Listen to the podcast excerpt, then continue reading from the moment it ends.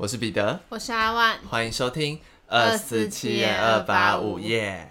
就在上周呢，我确诊了。没错，大家会发现他今天的声音比以往更 man，而且我会 我会有点就是一直清喉咙，因为现在属于一个刚康复，对对对，但没有完整康复，对对对，还会有喉咙还是有点怪怪的这样，对对对对对，对。然后反正最近要讲的事情就是确诊生活这样，嗯，就是每天都是在家上班。哦，对，对，还是要上班。对，我是在家上班。可是那时候就是身体第一、第二天的时候不太舒服，所以就比较就发烧什么，我就休息，然后就比较少时间在用电脑。嗯哼。然后剩下的时间可能就在睡觉，所以这这一周可能是我今年睡最多时间的一周了。就是最近有点睡眠不足，我觉得就是因为前一阵子我的睡眠不足，就是这一周整个给它补回来。对，然后就是。免疫力下降，然后就刚好确诊。对，但其实我只有第一、第二天的症状比较严重，严重就是发烧什么，但其他时间我都只有喉咙痒，就是有痰这样，其他、嗯、然后再来就还好。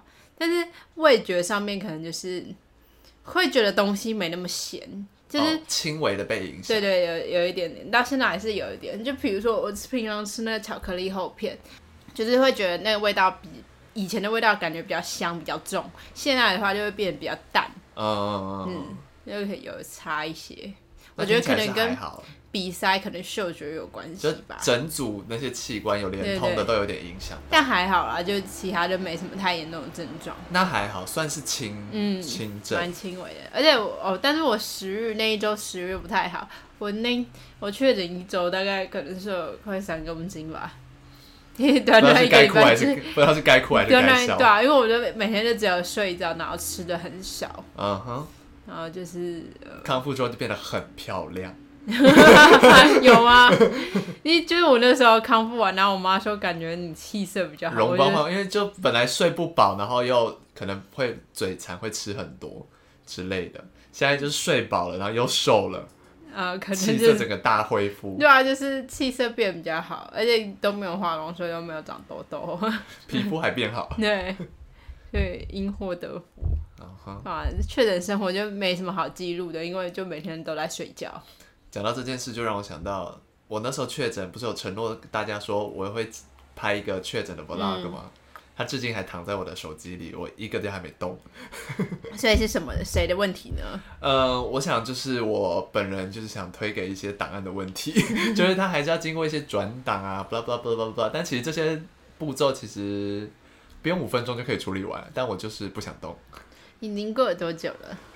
嗯，快半年。也太久了吧？快半年，但我想说，反正我没有删他们嘛，所以我有一天会把它剪出来。你说，可能是我们一百集的时候，我会把它剪出来吗？可能，可能这个病毒已经不复存在的时候，我再把它剪出来。所以希望大家有朝一日可以看到那只 vlog 的诞生。好，那我们就是在这边祝福阿万早日康复。嗯，他今天比以往还没有活力。有吗？我今天很有活力，但是要讲比较多的话，喉咙会稍微比较好。那我们就不太舒服。那我们就速战速决。好，OK。我今天要跟大家分享的事情呢是，呃，前阵子不是那个就是万圣节的时候，韩国不是发生梨泰院的那个拥挤的那个事件吗？嗯，然后我看到这个的时候，我就是一开始我是想说很夸张，因为我那时候一开始得到的消息是有很多人是被踩死，嗯，这样子，然后就想说到底有多少人可以导致有人被踩死？后来才发现，其实大部分人都是因为太拥挤窒息导致的窒息而死过世这样。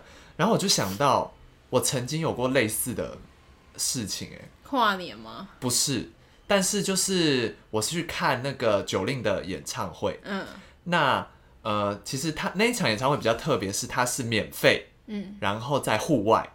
所以基本上没有什么管制，基本上就是像跨年一样，你可能比如说演唱会，你就是先到前面就先赢这样子。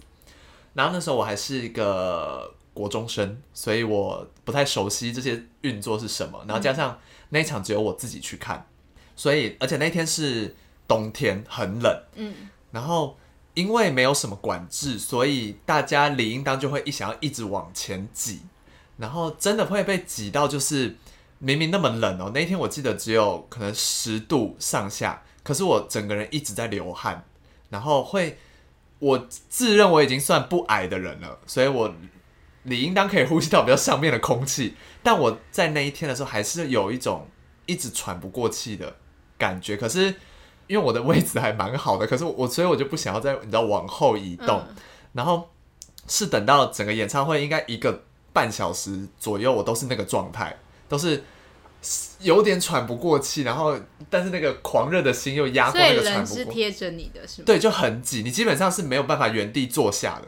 你就是你的两个手背就会贴到旁边的人，而且那时候我旁边站了一个比我矮大概可能二十公分的女生吧，然后我就想说，她根本什么都看不到，那她到底要怎么在这个这么多人里面呼吸？因为她还叫我帮她拍照啊，真的、哦，因为她看不到前面，她叫我帮她拿她的手机拍前面，这样子，然后但是。我就我也不知道要拍什么，我就就随便按了几张，然后就给他这样。对，所以就觉得真的是有可能会因为太挤而呼吸困难这件事是，所以我才想说，哦，没想到如果假设那时候再更混乱一些，说不定真的会发生像这种事情。可是还好，那是在松烟的广场，所以它不是一个很狭窄的地方。就是其实可能不舒服的人，他就会往外面散了。哦，就是会自还是会、就是。它不是一个真的会限制到你没办法动的。它不是一个巷子啦。对对对对对对对对，所以就是大家去，尤其是最近要跨年了。但我觉得跨年，跨年，好像你们有听过这种案例吼？呃，应该说台北市的都会花蛮多警力在管制的。嗯嗯嗯嗯嗯，所以我就觉得。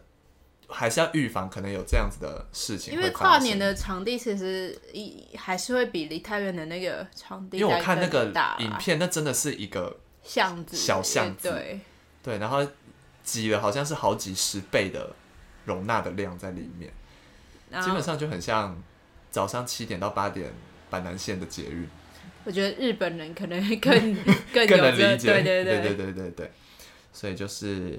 希望大家可以小心一点。在这些事件发生的前两天呢，就是我还跟我妈说我想去韩国，然后我想去离太远的夜店，然后结果后两天又发生这种悲剧，然后我妈就忧心忡忡，她就觉得说我会偷跑出去，就是参加万圣节。就是你说偷跑去韩国吗？不是，她说她觉得我会去一些人多的场所，她就很紧张。哦。然后我就确诊那，就也没有也没办法去哪里。对。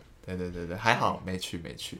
就是希望这种类似的事件不要再发生啊，因为很可怕，真的。嗯。一直是想说，而且大部分都是很年轻的人，因为大家都去玩，对，都去都会只想说参加一个活动，就会怎么会变这样？这样子很严重。对啊，那再说个题外话，昨天我跟罗姓友人去看了郭靖的演唱会，嗯，然后说实在的，比我想象的好看很多哎。这是什么？因为我算是我不算郭靖的什么死忠粉，我只算他的路人粉，嗯，这样。然后他的歌也好听，这样。然后他确实是，他说他出道十五年，然后这是他人生第一场大型售票演唱会，哦，真的，哦，对，所以很得来不易。然后他就讲一些感人的话，我自己也是觉得蛮感动的。对，然后他罗信有人有落泪吗？是没有啦，哦，我以为他会哭诶，好像好像他蛮冷静的。对对对对对，就是一个题外话跟大家分享一下。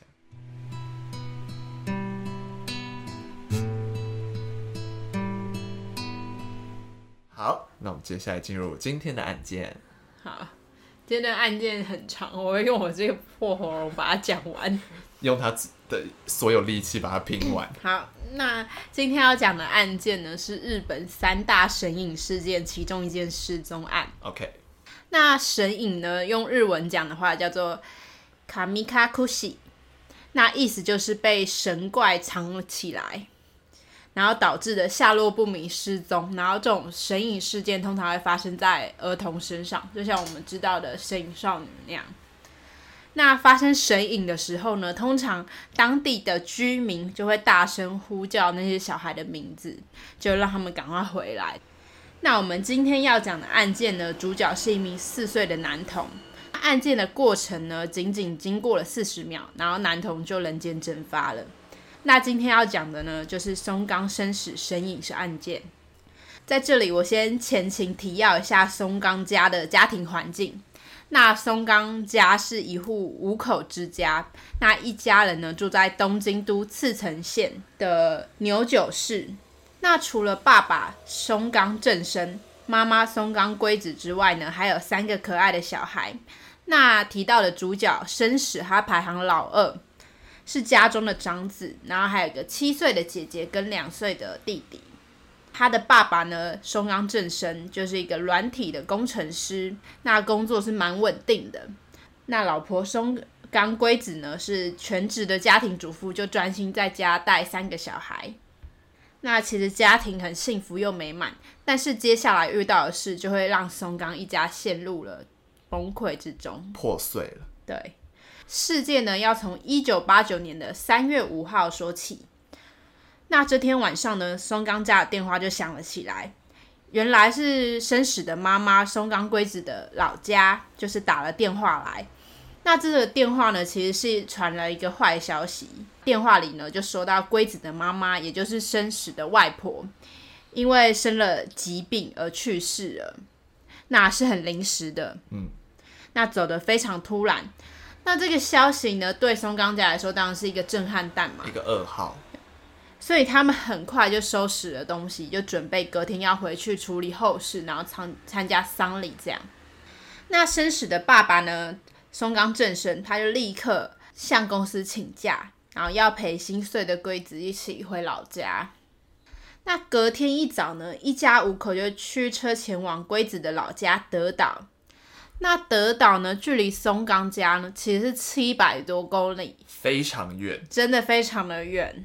开车大概要十一个小时，好累，就是我们开开到台北到高雄两倍的车程，来回对的概念，所以大家都知道，就是一个长途，一个超级长途车程，非常的累。抵达外婆家之后呢，他们就参加完仪式呢，松冈正生就刚好与龟子的亲戚聊天。聊到说哦，他们今天还没有找到要住哪里，因为都很累了嘛，不可能当天来回，嗯、那那就已经会过劳，对，真的会太辛苦。嗯，所以呢，那亲戚就很热情的邀请他们来自己家里住，然后顺便可以休息一下，然后散散心这样。那这个亲戚的家呢，其实在六十公里外的真光市。之后呢，松冈一家就随着亲戚就驱车前往，然后就决定今天晚上要在这边住下。那亲戚家呢，其实在一个比较偏僻的位置，它在一个山坡的半山腰，就以交通来说不是太方便，因为前面只有一条路可以进出，而且那条路是比较有点乡间小道，这样，嗯、有点像是大家有没有那种感觉，有点像是神隐少女的那个前往那个贪污前的那条路，对对对，就是旁边都是树林啊，只差没有隧道这样子，嗯嗯嗯嗯对，但旁边就是比较安静，然后都是。杳无人烟，对，有一点那种感觉了，神秘感的，有神秘感。那住家之间呢，都距离的比较近，然后环境就十分的清幽安静。那时间呢，就来到了三月七号的早上七点半。松冈一家呢，其实很早就起床了。妈妈圭子呢，就跟亲戚一起在厨房里面准备早餐。到了八点十五分，爸爸正生就带着孩子们一起去散步，这样。因为山区的路就刚好提到，就是比较陡峭，比较稍微树林比较多，所以呢，其实爸爸路程中就都抱着最小的弟弟在散步的，其他小孩就是手牵着手啊，防止走散这样。就在结束散步行程的时候呢，生死就在门口拉着爸爸，他就舍不得回去，他还想再多晃晃这样，然后爸爸就因为。很爱小孩嘛，就是想说哦，那先把小最小的弟弟抱进去，之后再出来带生死继续玩。对，那他就叫生死在原地等一下，他马上就出来这样。然后之后呢，他又走进去，然后把弟弟交给了妈妈。然后就在这短短的四十秒的过程呢，生死就消失了，原本我那个位置就不见了，完全没有任何。对，而且过程中不到一分钟哦。那心急如焚，爸爸就想说，会不会是他等不及了？他可能先跑去了。对，他可能先跑下楼梯了。这里要提到，其实亲戚家前面是有一个石梯的，那个石梯的间距比较大，就是比较稍微没那么平整。嗯，对。那他就想说，哎、欸，生死会不会就是已经先到楼梯下等他了？然后他就赶快探头下去看，然后发现生死不在，而且以生死就是。四岁的身材体型来说，他不可能在这短短的一分钟之内就立刻下去的。嗯，对他来说是非常吃力的。嗯，所以他就想说，哎、欸，这怎么怎么都不见了？这样，那之后呢？爸爸就只好把目标转移到旁边茂密的山林。他就想说，他会不会是跑进去了？嗯，然后他就开始喊叫啊，大叫生死的名字，但生死都没有回应。就是完全就是鸦雀无声。之后呢，就赶快通知亲戚，那亲戚就召集了当地的村民一起来帮忙寻找生死。但不论怎么找，怎么喊叫，几乎整个村的村民都来了，但是都没都找不到，整个村都翻遍了。对，就在早上十点的时候呢，爸爸郑生就决定报警。那警方抵达现场之后呢，就同样对房子周围，就是失踪地点附近开始进行搜索。那截至目前为止，大概已经有一百人投入了这场搜索行动，可是呢，完全没有生死的下落。那就一直到了隔天的三月八号，警方呢又再度加入了一百名的警力搜索，这时候已经有两百人都在寻找生死了。可是生死依旧没有他的踪迹，连他的什么鞋子、衣物都没有被发现。嗯，那找不到儿子的松冈一家呢？其实没有放弃，他们决定在亲戚家多停留一个礼拜，等待儿子的消息。说不定他会回来。对，他们这样才能第一时间去接送他。这样，嗯，那就在三月十六号呢，却接到了一通奇怪的来电。那这通电话呢，也是本案的关键点，因为它非常的神秘。其实为了预防生死有被绑架的可能性，那警方早就在亲戚家的电话已经装上了那个录音设备了。嗯，对。所以其实这个对话应该是照理来说是要被录下来的。那电话一开始呢，是由爸爸郑生接听的。这时候郑生就先说了：“你好。”来电的是一个女人，声音呢听起来大概是三十到四十岁左右，就还算年轻。然后这时候对面的女子就说：“你好，请问松冈太太在吗？”然后郑生就回答说：“哦，你稍等一下。”然后这时候郑生呢就把电话交给龟子的时候就说：“哎，不知道是谁找你，口音听起来像是德岛人，就是听起来像是当地人。”对，那他就把电话递给了龟子。那这时候，龟子接起电话就说：“你好，我是松冈太太。”女子又说：“松冈太太你好，我这边是家长代表，我在为幼儿园这边帮你收集慰问金，因为听说了你儿子失踪，这样就大概讲这样的内容。那打扰你真的很不好意思，但我想确认一下，这笔钱应该要送到哪里去？”然后龟子就说：“哎，你是晨曦幼儿园的吗？”然后女子就说：“哦，对对对，我是这样。”那龟子就说：“你的孩子也是月亮班的吗？”然后女子就说：“是的，我是月亮班的，而且我的女儿是中原真理子，我是她妈妈。”这样。嗯。那龟子就说：“哦，中原太太你好，那我们明天其实就预计会回赤城县的，那你还是就直接送到我们家里好了。”然后女子就说：“哦，那太好了，那我就抽空把慰问金拿到你们家这样。”那整通电话都结束，那可以听得出来，其实呢，这个人从头到尾都在附和龟子的的话。对，他从来没有表明自己是什么幼稚园，自己是什么班，都是等龟子讲完之后，他才说才哦，对，对，对，对，对，是是是。所以这是第一个奇怪的点。OK。那接到电话的隔天呢，三月十七号，因为找不到儿子，那生活可能还是要继续过下去，所以松冈一家就回到赤城县的家了。那事后呢，妈妈龟子呢，他就想说，哎、欸，如果是慰问金，感觉还是要跟幼儿园确认一下。他就在打电话呢，就是确认慰问金的事情。结果呢，幼儿园那边却说他们没有听说有慰问金的事。哎呦，而且班上呢也没有叫做中原真理子的学生。哎呦，就让龟子意识到，那很有可能就是绑架生死的凶手打来的电话。哦。那夫妻俩呢，就立刻把这件事情告诉了警方，让他们赶快去循着那个电话源头去调查嘛。但是呢，这时候更奇怪的是，警方这时候变成冷漠，他们就说：“哎、欸，这个录音档已经遗失了。”他们好像就已经不想再去调查了，就有点想说，应该是找不到了。对，就是 let go 这样的。他们就说找不到，也找不到来电者是谁了。那这通电话呢，关键线索就不了了之了。好怪，对，非常奇怪哦。我在想，会不会是因为他们就是他们其实是东京嘛，住在东京，所以他们必须还得跟东京的警方联合，啊、所以对他们来说会很麻烦。对，而且那个德岛应该它不像东京可能办案那么发达，警力那么充足，所以他们可能有很多事要忙。对他们。可能比较少这种案件发生，嗯，所以我在想他们会不会就把它有点当做可能就小孩失踪就这样，对对对，就是有点搁置在旁边了，嗯嗯嗯。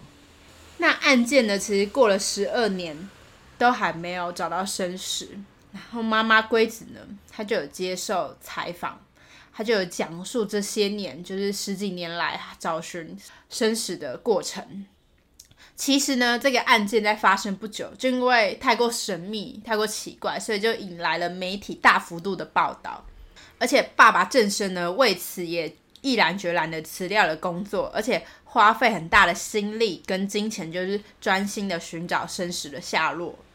在这些年间呢，就有许多民众告诉警方自己曾经看到过生死，就是哎，这个眼神啊、神情、眉眼很像的话，他们都会就是哦。热心想说要告诉警方嘛，也万一是真的，对对，如果真的是的话，那就那真的破案了。了但很可惜呢，生死仍然没有被找到，所有人物其实都不是生死。嗯，对。那因为也不无可能嘛，因为生死当时是四岁，那小孩其实容貌是变，变得很大，对，变化蛮大的，所以其实要以这样来认人，其实也蛮困难的。那事情呢，其实来到了二零一八年，就有出现了一些转机。有一档叫做《紧急公开大搜索》的日本节目，他找到了一名男子。那这名男子呢，叫做和田龙人，他就被发现昏倒在一家百货公司里面。之后呢，警方就是赶快送医嘛，然后等他苏醒之后，就有问他的记忆这样子。根据他的记忆呢，其实他在大约四岁的时候，就跟着一对男女上了一辆汽车，但那个男女应该不是他的父母，就是一对陌生男女。然后他就在车上睡着了，醒来之后呢，他就出现在一个陌生家里面。从之后，他就一直被监禁在家里，直到长大之后呢，他才下定决心要逃出来，然后就逃逃逃，就逃到了这间百货公司，才被人发现昏倒。那警方呢，就之后就协助他住到了那个当地的救助中心，然后他就重新开始生活，这样就对生活又重新抱有热忱，这样跟希望。对，那节目播出之后，有网友听到他的经历，就觉得这个经历会不会有可能是生死？感觉在哪里听过？因为四刚好也是四岁这样子，而且有看到他的照片，就是觉得哎、欸，那个浓眉，然后。鼻子什么都有点像，那个神情有一点像，所以呢，之后节目就联系了生死的家人，而且就拿了生死家人的 DNA 跟和田龙人的 DNA 进行了比对鉴定，这样发现呢，两个人其实并没有亲属关系。OK，对，其实他还是不是生死，嗯，就是认错了，错认这样，嗯，那希望又再次落空了。那不久之后呢，一对老夫妻呢就联系了警方，他就表示说，哦，电视上出现的这个和田龙人呢，其实是他们的儿子。嗯，那父亲之后就有说，其实他的儿子龙人有患有一种罕见疾病，那这个疾病呢，就是会有失忆的情况，而且会拼凑错误的记忆，嗯，就是会把错误的记忆填补到他空缺的记忆里面。嗯，然后这已经是他第二次发病了。所以很遗憾的是呢，截至目前为止，依然没有找到生死，而且生死已经失踪三十三年了。现在也是快步入中年了。对，如果他还活着，就已经三十七岁了。嗯。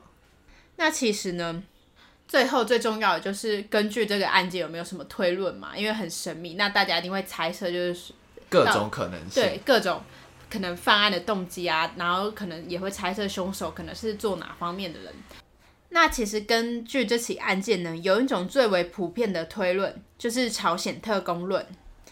那有许多人相信生死是被朝鲜特工诱拐的。以下就有几个论点可以支持这种理论。第一个论点是，单人作案太过困难，所以很有可能是团伙作案。很有可能是一个小型集团。对。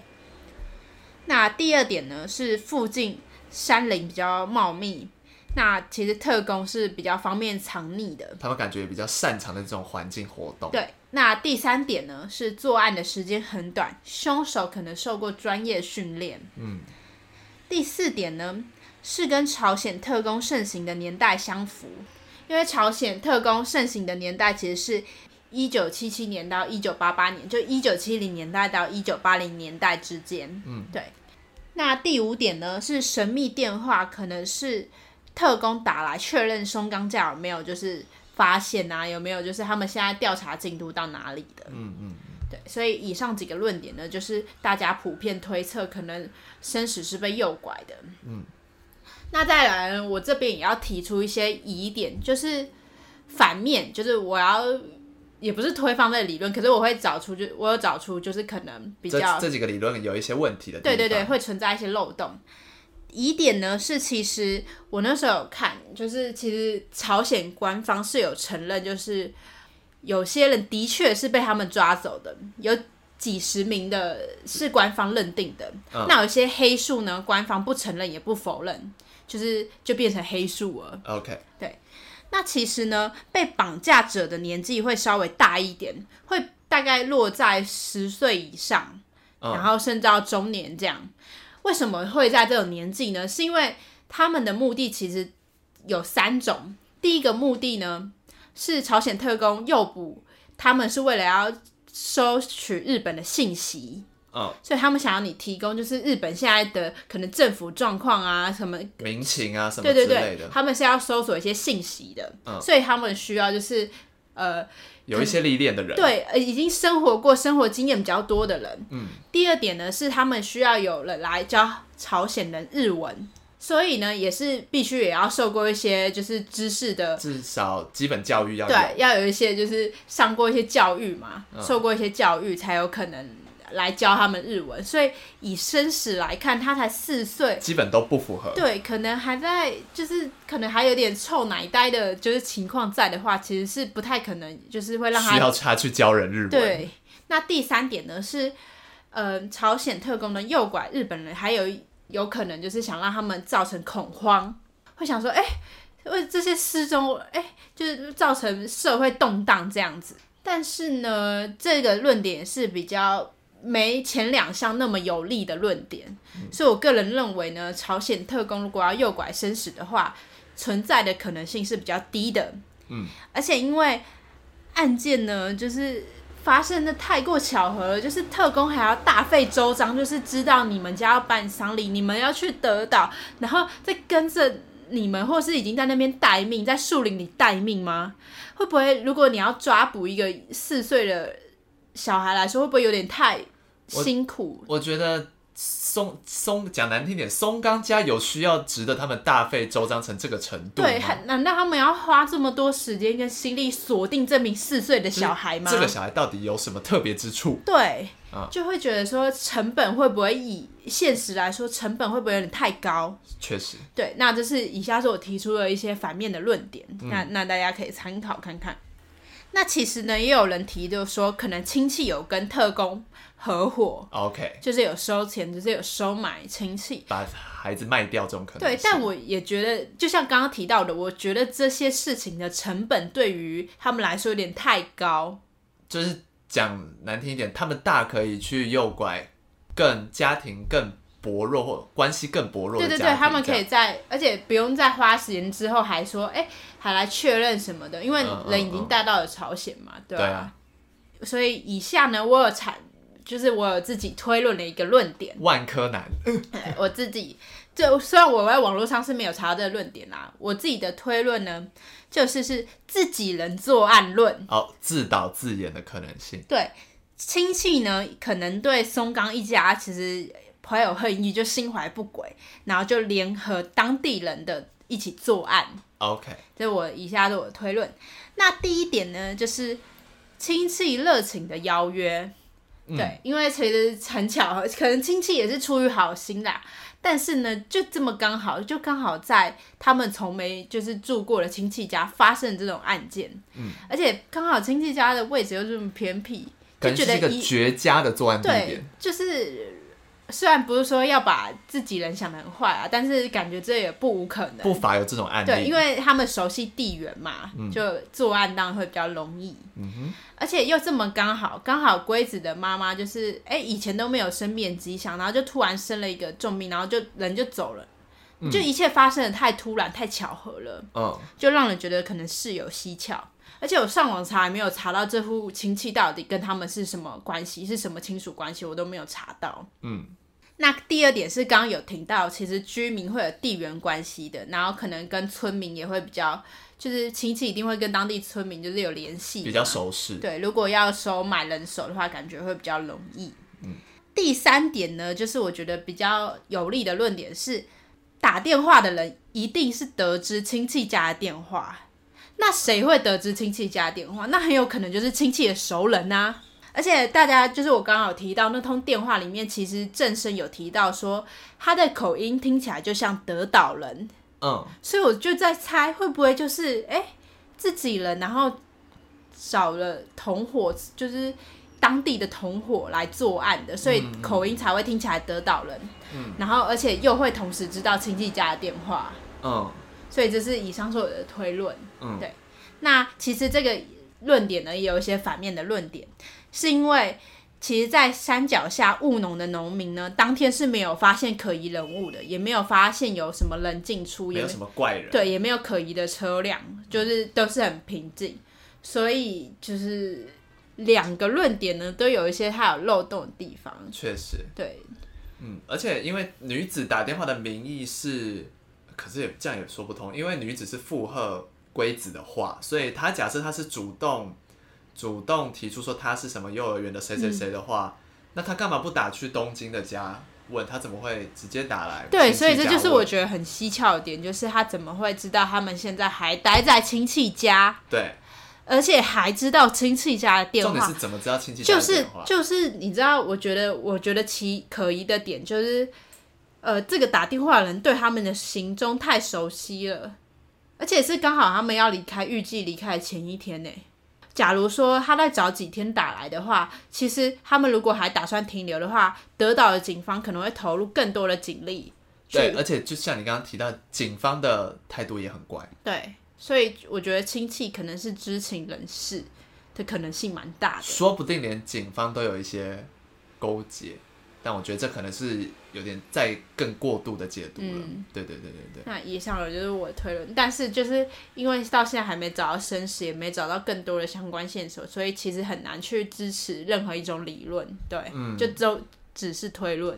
对。对，但是就想说，绑架生死的动机到底是什么？所以我就觉得是第一个，我觉得不是为了钱，因为他没有要钱。嗯。我觉得是很。就是某种恨意，对，某种不满，对，那也太恨了吧？到底是发生？而且我觉得这个亲戚，我自己的感觉啊，这个亲戚跟生松冈家呢，其实应该平常关系没有很紧密。嗯，我觉得是比较远房的亲戚。虽然我是我从头到尾都没有查到到底是哪边的亲，对，但是我我觉得他们有一个疏离感，然后就会导致他后面变得这么热情，有一点怪。对对对，我会觉得。对、嗯，虽然不是说就是把就是人想的那么坏，对，但是我觉得我们就是推论嘛，就是在找可能性，各个可能性都有啊。嗯，对对对对对，这个案件很有名哎。对啊，对，非常有名。而且少的可怜，就是这个案件的线索基本上就没有线索。对，而且真的太可怕了。你要想一个人在四十秒的时间就消失，这是一个多么困难的事情。重点是生死还没有吵闹。对对对。对，所以如果说是熟人的犯案的可能性的话，没有吵闹的可能性对更高。对，你这也是一个论点。对，除非他立刻把他弄昏或什么，或者捂住口鼻之类的。对对对，可是就只是进去家里出来，家里就是再小的声音，我觉得基本上都有可能听得到，所以还是真的有妖魔鬼怪啊。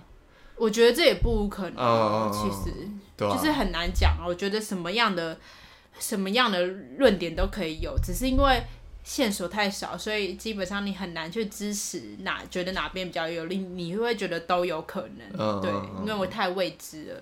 对啊，好，那听众如果听完有什么想法，也可以跟我们分享。对，也可以跟我们讨论。OK，那我们今天的节目就到这边结束了。我是彼得，我是阿万，我们下次见，拜拜。拜拜。